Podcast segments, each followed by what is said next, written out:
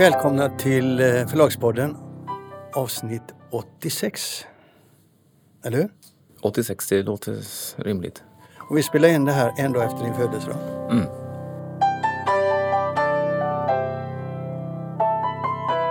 Ska vi ta en liten rökare? Mm.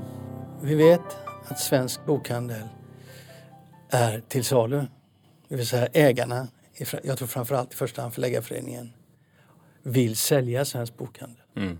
De ägarna är ju, svensk, är ju Svenska Bokhandlarföreningen och Svenska Förläggarföreningen. De äger hälften var. Och jag tror framförallt det är Förläggarföreningen som vill sälja. Men de har tillsammans i alla fall gått ut och gett uppdraget till en person att sondera marknaden och se om den går att sälja. Och eh, det var ju lite förgäves för att de hittade ingen som var intresserad av att köpa den. Och då kan man ju fråga sig varför. Mm. Vad tror du? Varför gick den inte att sälja? Nej, men eh, jag tror att den är svårsåld för att det är, eh, om man tittar på tidningar generellt sett idag så är det ju, och branschtidningar kanske i synnerhet, så är det ju inte någonting som, som har utvecklats särskilt väl. Upplagorna sjunker, betalningsviljan sjunker. Annonsmängden eh, minskar. Ja, alltså det finns ju ingen av de traditionella tidningshusen skulle ju plocka upp en sån tidning som Svensk Bokhandel, utan det måste ju vara något väldigt litet specialiserat tidningshus eller en privatperson som brinner för det. Eh, så det, det är ju nog svårt. Ja, det är det ena. Och sen så måste de ha kvalitet på en sån liten... Det är en liten marknad, bokbranschen. Så att det är ju begränsat hur många den kan nå beroende på om den ska fylla sitt uppdrag. Mm. Den kan bli en litteraturtidning, men då är det ännu mindre intressant. Så att det är väldigt begränsat vad den kan göra. Men den kräver, för att fylla sin uppgift, så kräver den en väldigt skarp redaktion. En väldigt skarp inriktning på kvalitet. Det är svårt att sälja en sån. Jag tror att det är omöjligt att sälja den utanför. För vad som händer om du ska sälja den utanför, så tappar ju förlagen den naturliga, ska inte säga solidariteten, men naturliga kopplingen som idag finns, som gör att de ändå räknar med att den hanterar branschen på ett förnuftigt sätt och annonserar i den. Och samtidigt om den skulle säljas utanför så skulle den kanske bli lite modigare. Att du, det är ju alltid ett problem att den som ska, gran, den som ska granska ägs av den som den ska granska, alltså granskaren ägs av den som den ska granska, så är det ju idag. Ja, fast det tror jag inte är något problem idag. Jag tror inte att det är tidningens problem. Att de, Nej, jag, att tror inte, jag tror inte heller att det är tidningens problem. Nej. Men jag undrar vad det står för det här att förläggarföreningen vill sälja tidningen. Bli av med den. Jag tror att det är en felsyn. Jag tror att branschen ska vara otroligt eh, noga med att äga den här tidningen och se till att den lever. I min värld, och jag kan då tala om de här nordiska förändringarna på den nordiska marknaden. Den norska, den danska och den finska tidningen. Hade de tidningar i alla de länderna? Ja, det hade de. Och eh, de har lagt ner dem i olika faser. Men effekten blir nästan alltid densamma. Det är att det, branschen blir mer ogenomskinlig. Samtalet om branschen minskar i allmänheten. Bland journalister, för de har inte längre någon lätt sätt att ta till sig det där. Vi vet ju att kulturjournalister är väldigt okunniga om handel, ekonomi, logistik och sådana saker. Så de, de tittar på fel saker och mm. de, eh, de killgissar överallt istället för att ha den kunskapen som finns i botten. Och det har branschen märkt både i Finland, Norge och Danmark. Att de lider av det. Mm. I, i, I Finland, med den kulturen de har där, så är det väldigt mycket... Eh, vad heter det, ryktesvägen som, som man får material inom bokbranschen. Så där vet inte förlagen vad de gör förrän det smäller till någonstans, ofta väldigt sent. Och det gör ju också att branschen inte utvecklas tillräckligt bra.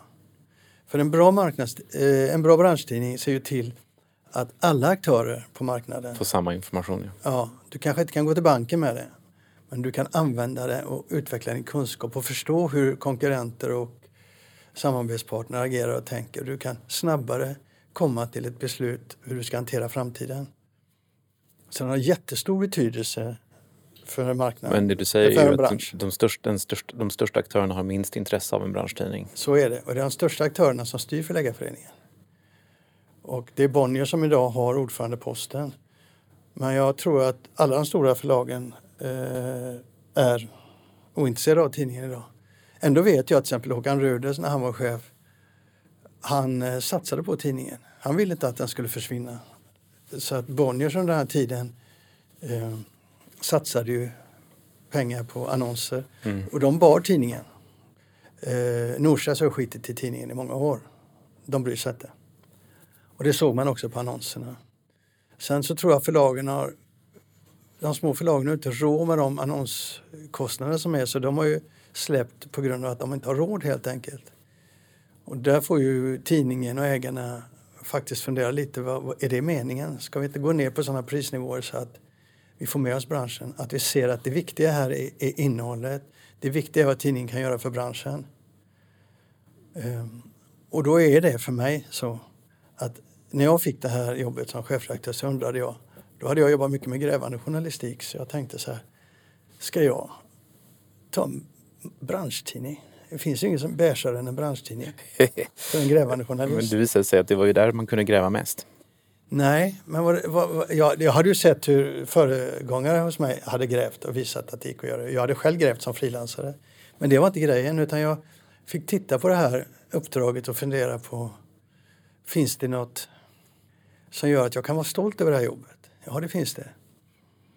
Och så fick jag frågan, efter att ha hållit på ett tag så fick jag frågan från Sveriges Television om jag kunde komma till deras kulturredaktion och hålla en liten föreläsning om hur jag såg på uppdraget mm. i stort sett, eller tidningen. Och då vet jag att jag hade satt mig ner i början och så hade jag tänkt att jag vill att det här ska vara en tidning som håller sig fri från ägarna, som inte... inte ta hänsyn till folk på det sättet. Utan jag måste berätta som det ser ut. Och det är viktigt att alla får kunskapen. Alla i branschen. Och läsarna, det är lika viktigt med någon som jobbar på lagret i Morgongåva. Eh, på det som hette Selig då. Men det var förlagssystem. Och eh, högst upp i, i Bonniers eller Nordstedts eller vad mm. du vill. Eh, fast det är nivåer där de vet mycket mer än vad jag vet. Va? Så det var viktigt att ha en kvalitet nivå som gjorde att folk kunde ta den på allvar. Och jag vet att de flesta inom sitt område vet mer än mig, men jag ska veta väldigt, väldigt mycket så jag kan manövrera runt de här. Det, det var viktigt för mig. Men den viktigaste frågan var faktiskt det här. Jag vill att tidningen ska vara en spegel för branschen. Jag vill att de som jobbar i den här branschen ska kunna titta hur det ser ut och vara stolta över att jobba i den här branschen. De ska se det positiva, de ska se det nya, de ska se det gamla, de ska se de här värderingarna. Och det har branschen behov av. Eh, väldigt mycket. Som jag sa, de här norska, danska och finska marknaderna. De tappade ju allt det när de la ner tidningar. Nu la de ju ner tidningar för de tyckte de var för dåliga. Ja, men, men det, var, det finns väl en ekonomisk aspekt även i Sverige, skulle jag tro. Ja, och, och det menar jag att man ser lite fel på det. För det är så. Att det är viktigt med den ekonomiska aspekten. Och, och, men det kan vara så att man får lov att betala för att behålla, behålla tidningen eh, på marknaden. Och, så, och då måste man rätt kunna värdera... Som en slags interntidning? Nej, man måste kunna värdera vad det är det man så att säga, har en tidning för. Och det verkar de inte fatta.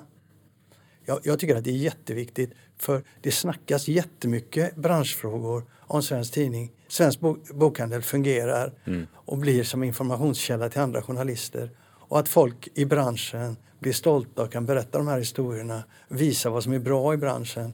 Och att folk får en djupare kunskap. Mm, ja, visst. Branschen har inget behov av en, en, en, en bransch där folk är lite stumma och inte vet vad som händer. Ja, jag, jag, menar, jag tror att det är bra också för konkurrens och sånt.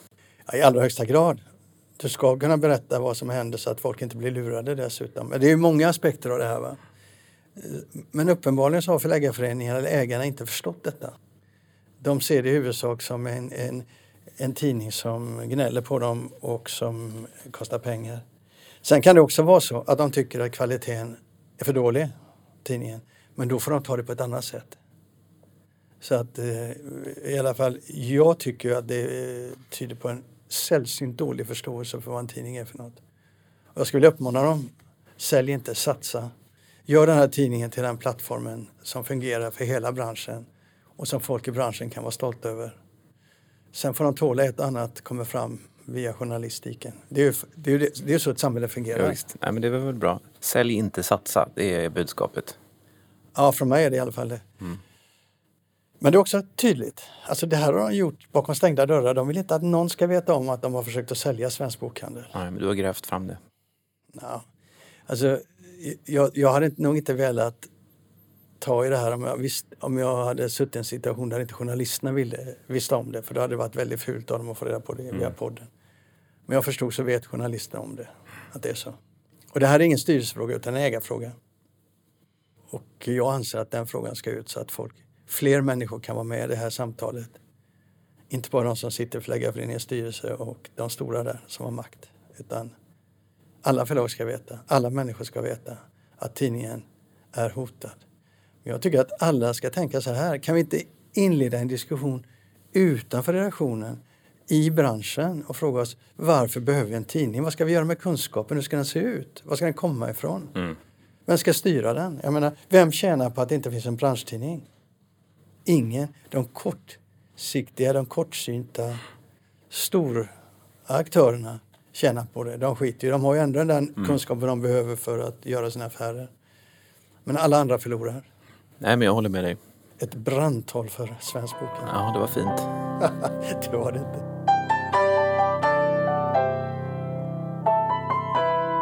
Det har skett en stor affär nyligen, Kristoffer. Ja, det sker ju väldigt mycket affärer hela tiden. Ja. Helt plötsligt är bokbranschen het. Och det är ganska mycket pengar med i leken också. Skojar du? Eller det är otroligt mycket pengar med, med hänsyn till vad jag är vana vid. Ja, verkligen. Och du har funderat lite. Det gäller, det gäller danska Gyldendal som köper Vapi. Och det är alltså... Svenska Word Audio Publishing International. Precis. De som kommer ur bokfabriken en gång i tiden om folk behöver veta. Ja, eller egentligen så tror jag att de kommer, bokfabriken kommer ur Word Audio. Ja, just det. Word Audio startades av Mattias Lundgren och Lasse Brame. Mm. Eh, och eh, sen så började de också med en internationell del som blev, de delade upp det där så att säga. Så att det blev, bokfabriken blev mer som ett traditionellt förlag och sen så var det då va, Vapi eller Vapi tror jag de säger, som är ljud, den renodlade ljudboksdelen. Mm. Och nu den här affären, hur tänker du om den? Um, ja, nej, men alla, alla idag ute, är ute efter det digitala innehållet och uh, uh, det, vad som var oväntat med den här affären det var att den naturliga köparen till ett företag som Vapi hade ju varit Storytel eller kanske BookBeat eller kanske Egmont, Saga Egmont och uh, lite oväntat då så blev det danska Gyldendal som köpte. Varför det tror du? Uh, danska Gyldendal har ju har ju startat en streamingtjänst ganska nyligen och de satsar väldigt nu mycket på att digitalisera sig. Danska Gyldendal är lite som Bonnier i Sverige kan man säga. Det är Danmarks äldsta förlag. Jag tror nästan att det är kanske ett av Europas äldsta förlag. Grundades som många förlag utifrån en bokhandel som har rötter i sjuttonhundrasjuttio tror jag. Vi har ju talat om Gyldendal tidigare, men senast vi talade om Gyldendal var det norska Gyldendal. Så var det. Och jag tror att de, de gick skilda vägar så sent som på trettiotalet, men jag är inte exakt säker på det. Men så det är de som köper, och det var lite oväntat. Ehm, och inte minst tycker jag att det är lite oväntat med tanke på att av Vapis katalog så har de då ettusentrehundra titlar som är svenska och sen har de trehundra titlar som är, som är um, från andra språkområden. Och det är då inte särskilt många danska titlar i det där. Så att det måste ju vara så att Gyldendal köper en kompetens som de anser sig inte ha. Och det här måste vara en del i en liksom, digitaliseringsstrategi som de har. Och jag tänker mig då att Gyldendal eh, vill fortsätta Vapis internationella arbete på något sätt. Vill de komma in på den svenska marknaden? Uppenbart. Vad ska de annars göra med trettonhundra svenska titlar? Nej, det, fast ja, jag vet inte. Då skulle de ju behöva ett svenskt förlag också. För, för de där, Vapi har ju alltså ingen fysisk utgivning av böcker i Sverige idag. Det är bara ska, ett digitalt förlag. Ska vi sätta en peng på att de köper bokfabriken? Ja, det skulle ju kunna vara en tanke faktiskt. Det är, det, det är ju en bra idé faktiskt. Med tanke på också att du har den geografiska närheten också till Köpenhamn. Det är precis ett sånt förlag som de skulle behöva i så fall. I så fall, om det nu är det som är tanken. Jag tycker det låter som en, alltså en trolig affär. Fast i så fall kan man ju undra varför de inte gjorde det från början. Ja, det kan man verkligen undra. Gjort, I så fall borde de affärerna gjort samtidigt för att om... Vi vet ju inte hur det ser ut bakom kulisserna, nej. Men hundra miljoner sägs köpeskillingen vara. Nej, det, det sägs inte. Det är, alltså, Gyldendal är ett börsnoterat bolag. I Danmark. Nu äg, de största ägarna ligger i stiftelser som så ofta i Danmark. Jag, tror att, jag vet att Lauritzen-stiftelsen är störst. Och sen är det någon av de här andra stiftelserna som är näst störst. Eh, men så jag tror att det här är en uppgift som de måste publicera. Och de ja. har ju gått ut med, med köpeskillingen och den är, var på sjuttiosju eller sjuttio danska och det, det motsvarar då hundra miljoner svenskar. Jag tycker ändå det är stora pengar. Ja, det är stora pengar. Och det, och det, är, det är så stora pengar så att man, det är, man kan ju... Ja, det är stora pengar. Vad är det du inte säger där? Jag klipper Nej, bort. Men jag tänker, som jag, jag sa inledningsvis, så, så den, naturliga, den naturliga köparen till ett sånt här bolag i Sverige hade ju varit Storytel. Eller BookBeat, men kanske, kanske framförallt Storytel som har erfarenhet av att köpa och förvärva rättigheter och förlag. Och med tanke på att Storytel finns på alla de här marknaderna också som, som Wappi är verksam på, så hade det varit liksom en... Där hade det funnits en, en mer naturlig stordriftsfördel. Anledningen till att de hamnar i Gyldendal är väl kanske för att de andra naturliga köparna inte velat betala lika mycket.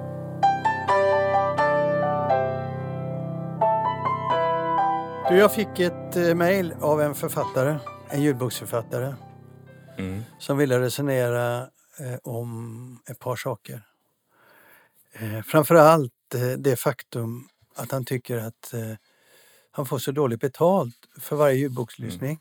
Jag kan väl säga att det var en av mina författare också. Ja, det kan du säga. Han tycker att han, har, han får alldeles för lite betalt. Eh, men det är inte, hans huvudpoäng är inte egentligen, så som jag uppfattar att förlaget eh, skor sig, utan att hela bokbranschen håller på att sälja ut sig. För att man får alldeles för, för lite betalt för en, en eh, lyssnad bok. Att ersättningen är för låg. Eh, och han jämför då med att förr kunde en inbunden bok kosta trehundra kronor och säljer massor med enorm vinst för alla inblandade per bok. Nu tappar även de som säljer för att ljudböcker tar över och är som pocket eller sämre när det gäller marginalerna. Nu citerade jag där ur hans, hans, hans mejl. Ja, men han är också missnöjd med andelen utav det utfallet. Alltså han tittar mm. på vad förlaget får och mm. han tycker att han själv får för lite av de pengarna. Och jag tycker det är intressant att prata lite runt detta. Vad kostar en ljudbok och hur ser fördelningarna ut? Det är många som undrar och som inte känner till hur det ser ut. Så jag tänkte att vi kunde ta det. Man kan säga att man får betalt ungefär som för en pocket. Det brukar stämma. Okej, okay. Men då är det en intressant fråga. För det blir något helt annat. Kostnadsmassan är en helt annan än för en pocket. Mm. Vad är det som ingår? Nej, men det är ju, ja. nej, men det är ju, kostnadsmassan är en helt annan. Och det är ju därför som... Jag skulle nog säga att att eh, ersättningarna, de standard eh, royalty-nivåerna på ljudböcker är lä- lite lägre än standardersättningarna för en pocket. Det är helt riktigt. Men eh, kostnaderna för att producera en ljudbok är fortfarande ganska höga. Eh, kostnaderna består då i första hand av eh, inspelningen, alltså själva produktionskostnaden, och sen så skåd- ersättningen till skådespelaren. Som, och den som, där läser senare, in, som läser in boken. Ja, som läser in den. Sen kan, det vara, sen kan det vara så att du behöver göra ett nytt omslag, eller det kan vara så att du betalar sekundärersättning på omslaget. Om det är en översättning så är det sekundärersättning till, till översättaren och sådär. Så översatta titlar blir alltid dyrare. Själva kostnaden. Den beror ju också på hur lång boken är. Och sen beror det väldigt mycket på vilken inläsare du väljer. Men generellt sett kan man säga att inläsarna i Sverige får ganska bra betalt. Och många, många, många av dem som är, som är mer populära, de tar ju ungefär tre tusen, tre tusen femhundra kronor per timme. Eller kanske mer skulle jag säga. Det finns de som ligger högre också. Eh, och de, det finns väldigt få som ligger riktigt lågt. Och vi har ju, producerar ju ljudböcker i Sverige, Norge, Finland, Polen, Nederländerna. Och det finns inget land där ersättningarna till inläsarna är så höga som i Sverige.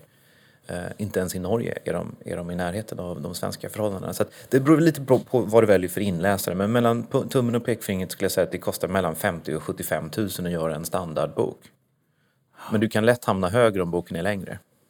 Man kan alltid diskutera hur mycket tar förlaget, hur mycket tar författaren. Och det där är ju olika också beroende på hur mycket man säljer och vem man är. Och man kan också diskutera ersättningsnivåerna i, i streamingtjänsterna. Men det finns andra grejer tycker jag i hans resonemang som är väldigt intressanta. Och det ena är det här att han, han tycker att, eh, att branschen håller på att sälja ut sig. Eh, att vi, eh, att vi liksom alla tappar förmågan att tjäna pengar. Just det här, jag citerar återigen. Förr kunde en inbunden bok kosta trehundra kronor och sälja massor med enorm vinst för alla inblandade, inblandade per bok. Nu tappar även de som säljer för att ljudböcker tar över och är som pocket eller sämre när det gäller marginalerna. Och här, här, här finns det ju jättemycket intressanta, kanske omedvetna eh, utgångspunkter som han har.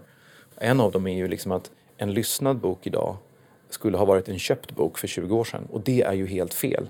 Det är ju väldigt många som, som publicerar, väldigt många ljudböcker idag som publiceras som aldrig, aldrig skulle ha sålt. Aldrig ens har blivit utgivna tidigare. Och det där att sätta likhetstecken mellan att man har lyssnat på en bok med att man skulle ha köpt den, det är ett resonemang som helt enkelt inte, inte håller, inte stämmer. För att konsumtionen sker helt annorlunda. Och det har vi ju sett, att det är jättemånga författare som har blivit stora med hjälp av streamingtjänsterna, eh, som aldrig skulle ha blivit stora annars. Så att det, det går inte liksom att säga att om vi inte skulle haft de här lyssningarna så skulle vi ha sålt så här många böcker. Eh, det resonemanget håller inte. Det finns ju saker i hans resonemang som är helt korrekta. Att... Eh, Idag så är, får ju då förlagen totalt sett eh, mindre betalt per såld bok. Så det gäller liksom att sälja fler exemplar. Eh, och det gör ju då att om man, om man skulle räkna på hans sätt så blir det ju liksom mindre per, per konsumerad enhet och mindre, mindre då till, till författaren. Och förlagen måste ha stora listor och så vidare. Eh, det, så det, det finns ju ett, en sanning i det. Men eh, frågan är ju liksom vad som är alternativet. Eh, ska vi motarbeta den tekniska utvecklingen eller ska vi omfamna den? Jag kan inte riktigt se att förlaget, förlagen här har, har ett vägval. Men, men... Det är redan gjort, det vägvalet. Ja. I och med att vi har streaming eh, i Sverige och i och med att ljudboken har fått sån spridning så eh, är vägvalet gjort av andra helt enkelt. Ja, vägvalet, vägvalet är redan gjort, men om ponera att vi hade liksom förbjudit streaming eller motarbetat streaming, Eh, så, så hade vi ju kämpat med massa andra problem. Nu har vi ju ändå lyckats fånga upp en, en, en del utav intäktsbortfallet som vi skulle ha haft. Eh, sen finns det naturligtvis konsekvenser av det här som, som, som kan vara negativa, men jag tror ju att vi ju, bokbranschen i sin helhet ska nog vara ganska lycklig över att vi har haft den här tekniska utvecklingen, för hade vi inte haft den så hade vi hade liksom branschen varit ansatt av samma negativa krafter ändå. Alltså Alla, allt som lockar oss och som tar vår tid, som tv och, och Netflix och poddar och allt sånt här. Eh, nu, nu har vi i alla fall en möjlighet att, att liksom öka vår omsättning genom att folk faktiskt kan lyssna. Ja, men låt oss då gå tillbaka till författarperspektivet. Vad är möjligheterna för en författare i det här läget som tycker att det inte fungerar särskilt bra? Som tycker att ersättningen är för liten. Att författarna får för liten del utav kakan, så att säga. Det är ju, och det är ju det intressanta också, att författare kan ju idag själva välja att ge ut sig själva. Mm. Fast jag vill återigen då säga att eh, royaltyn varierar ju lite grann. En debutant får lite lägre än en etablerad författare. En författare som säljer mycket kan ha ett väldigt bra avtal. Jag skulle inte säga att eh, ljudboksintäkterna eh, alltså att de får en lägre andel på dem än vad de får på pocket exempelvis. Det är, inte, det är helt enkelt inte riktigt sant. Så att, men, men, men fortsätt. Som författare är man ju i den här situationen låst om man inte är en storsäljare då.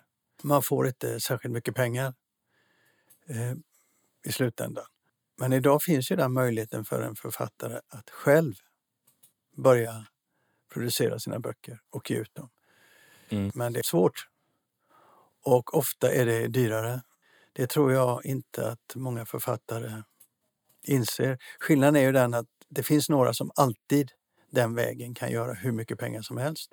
Som faktiskt lyckas att komma ut den vägen. Det finns många exempel i Sverige. Men den, de flesta författare eh, hamnar i den situationen att det inte fungerar. Nej, men eh, den här författaren eh, har vi inte läst upp mejlet i sin helhet. Men det, det är ju, andas ju rätt mycket bitterhet över att eh, han tycker att vi kanske inte tillför så mycket som vi borde kunna. Och att det inte har varit värt allt besvär för honom. Men jag tror ju, precis som du, alltså, å ena sidan har det aldrig varit lättare för en författare att faktiskt ge ut sig själv i det, med de digitala kanalerna. Men samtidigt så är det ju väldigt svårt för en debutant att skriva avtal med alla streamingtjänster. Det är svårt att veta vilken inläsare som kanske passar, vilka som funkar. Det är svårt att sen när man väl har de här avtalen så kan det vara svårt att få ut titlarna. För även i streamingtjänsterna måste man ju sälja in sina böcker, förklara vad det är, varför de ska lyfta dem och så vidare. Så det, jag tror nog ändå att förlag, förlagen har en ganska stor, eller förlagen spelar samma roll egentligen vad gäller ljudboks försäljningen eller marknadsföringen som de har av pappersböcker, även om, även om det är en, en, en digital distribution. Det, det du inte tog upp där som jag tycker är ännu viktigare, det är kvalitetssäkringen. Jag har ju sett så otroligt många exempel på det när författare går själva så överskattar de sin egen förmåga. De är inte tillräckligt kritiska och och det kostar för mycket att i varje steg hålla en ordentlig kvalitet. Även i ljud. Ja, vi. Mm. vi ser ju också, även om kvaliteten kan vara hög, så ser vi ofta att egenutgivare gör eh, väldigt eh, basala misstag vad gäller kanske då val av inläsare eller typ av omslag, eh, titlar, sådana där saker som, som kan sänka en ganska bra bok, men som är kunskap som man kanske inte har, inte kan ha. Nej, Nej jag har sett det väldigt mycket runt ljudböcker. Nya författare gör om de här misstagen gång på gång på gång, därför att de sitter ofta ekonomiskt trångt till när de ska eh, satsa på det här. Så att, ja, jag vet inte vad mer kan vi säga om detta. Ja, men en, en annan sak som man kan säga, det är ju att det är väldigt svårt att eh, slå igenom som författare. Och eh, eh, jag vet inte om, kanske att det har blivit lite lättare tack vare ljudböckerna, för att Du, du kan nå ut på ett annat sätt, alltså i streamingtjänsterna, i och med att du i den här all you can eat-modellen så betalar man inte för det man konsumerar. Det gör att man kan testa lite nya författarskap, och det ser vi ju att det har varit, det har ju varit många, många helt okända namn på, på topplistorna i streamingtjänsterna som inte finns på topplistorna i den fysiska bokhandeln, och det kan också bero på andra skäl, men, men lite grann beror det ju just på det här att man, man kan testa någonting, och det skulle jag nog säga att där har det ju ändå och digitaliseringen inneburit att det kan vara lättare för vem som helst att slå igenom än vad det varit tidigare. Det har alltid varit svårt. Med, med all respekt för den här författarens missnöje, så tror jag ändå att för debutanter så har det aldrig egentligen teoretiskt sett varit lättare att slå igenom, och i synnerhet inte om man skriver deckare som, som den här författaren gör, så har det teoretiskt sett aldrig varit lättare än nu, för det var mycket, mycket svårare eh, när man helst skulle vara känd och sitta i tv-soffor. Det är faktiskt av mindre betydelse i, i den digitala världen än vad man kan tro. Som vi säger då, som jag sagt då, så är ersättningen är ganska jämn att jämföra med en pocket. Och eh, även i den gamla världen så såldes ju väldigt mycket mer pocket än inbundet. Det var ett få författare som hade de här enorma upplagorna. Eh, det, var, det, var, det var liksom en handfull eller tiotal, tjugotal högst som, som kunde komma upp med de där riktigt, riktigt höga eh, inbundet eh, försäljningsnivåerna. Eh, så de flesta sålde ju rätt mycket i pocket, och där skulle jag då säga att det inte är så stor skillnad. Dessutom vad vi har sett är ju att backlistförsäljningen är mycket bra i, i, i det digitala. Och det gör ju då att när, om folk skriver en bok om året, ofta då helst i en serie, så, så kommer det att lyssnas väldigt mycket på de tidigare titlarna. Och det gör att backlistförsäljningen för alla författare har ju ökat. I den fysiska världen så förekom det, men i mycket mindre utsträckning.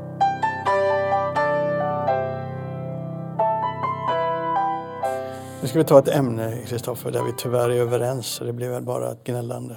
Men jag, jag tycker ändå vi ska ta det, för jag tycker att det är anmärkningsvärt. Och vi är inte först på den här bollen. Nej, vi är inte, vi är först. inte två. Vi hade, vi, vi hade faktiskt, först hade vi tänkt att vi tar inte i det här, för det, man måste inte ta allting. Nej, man måste inte ta allting. Och, och vi har egentligen bara smisk och pisk.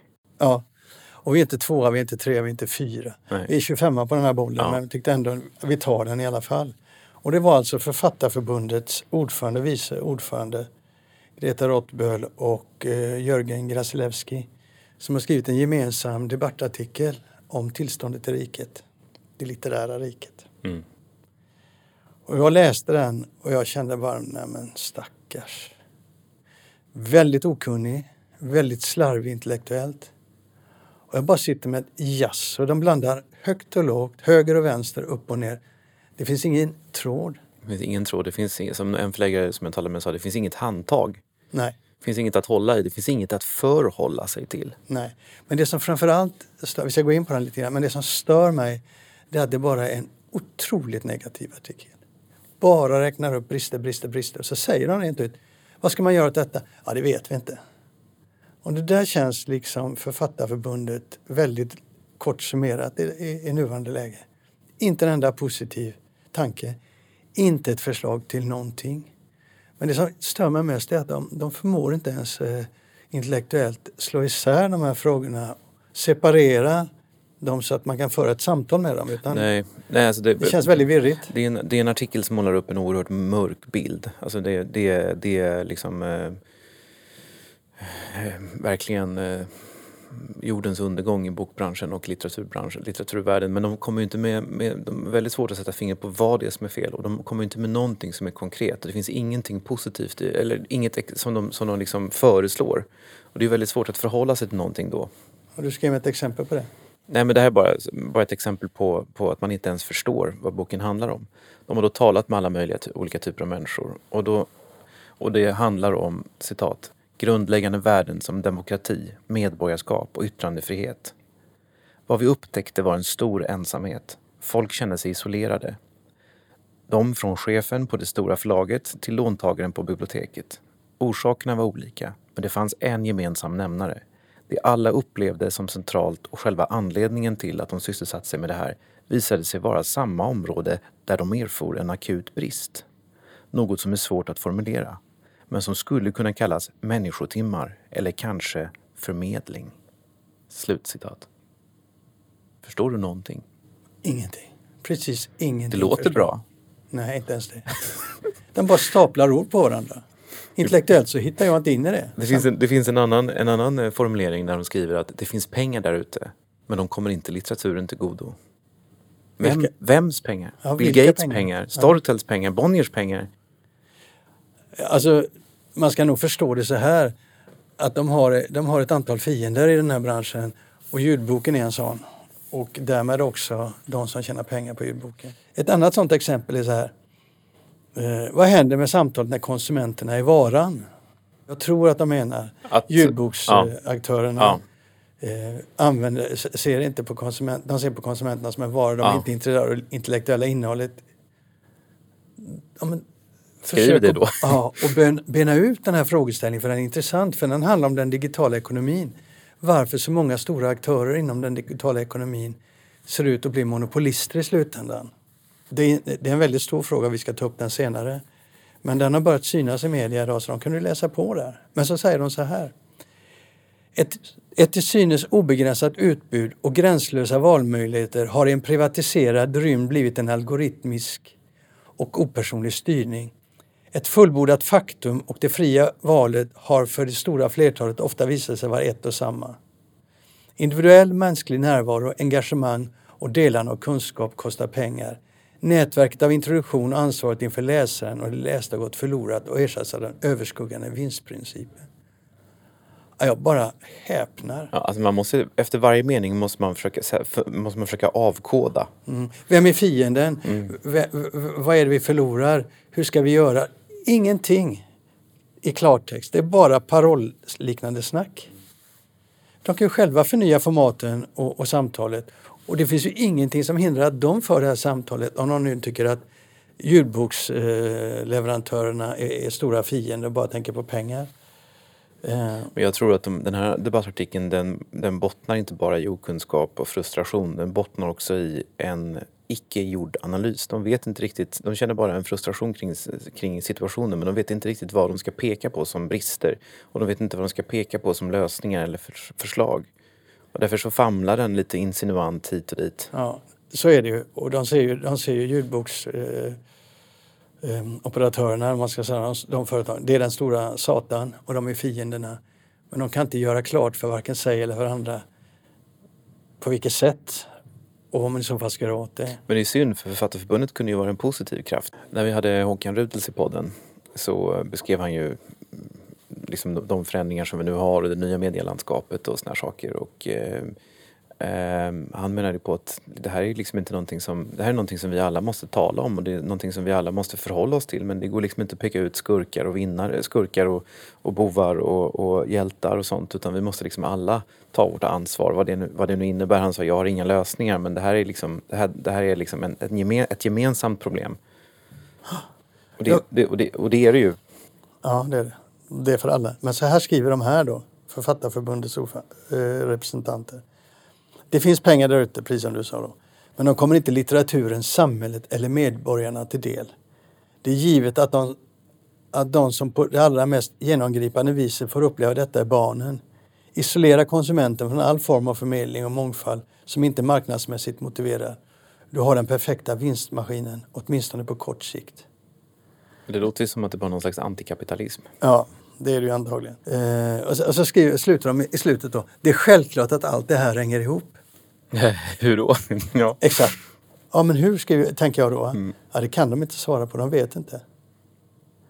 Alltså det är så, intellektuellt sett är det en totalt värdelös produkt den här. Eller... Men den, den, den var ju ingen som, som bemötte den heller i D N där nej, den publicerades. Det den... går ju inte att bemöta för man vet ju inte ens var man, var man ska börja. Nej, jag menar man upp eller ner, fram mm. eller bak. Eller... Så att, ja, det var ett aktstycke som man nog eh, bör fundera över. Det var allt för avsnitt åttiosex. Just det, det var det. Och kanske ska säga det också då att vi kommer fortsatt en gång i veckan, några gånger till innan jul. Mm. Men vi berättar när vi går över till fjorton dagars som vanligt. Ja.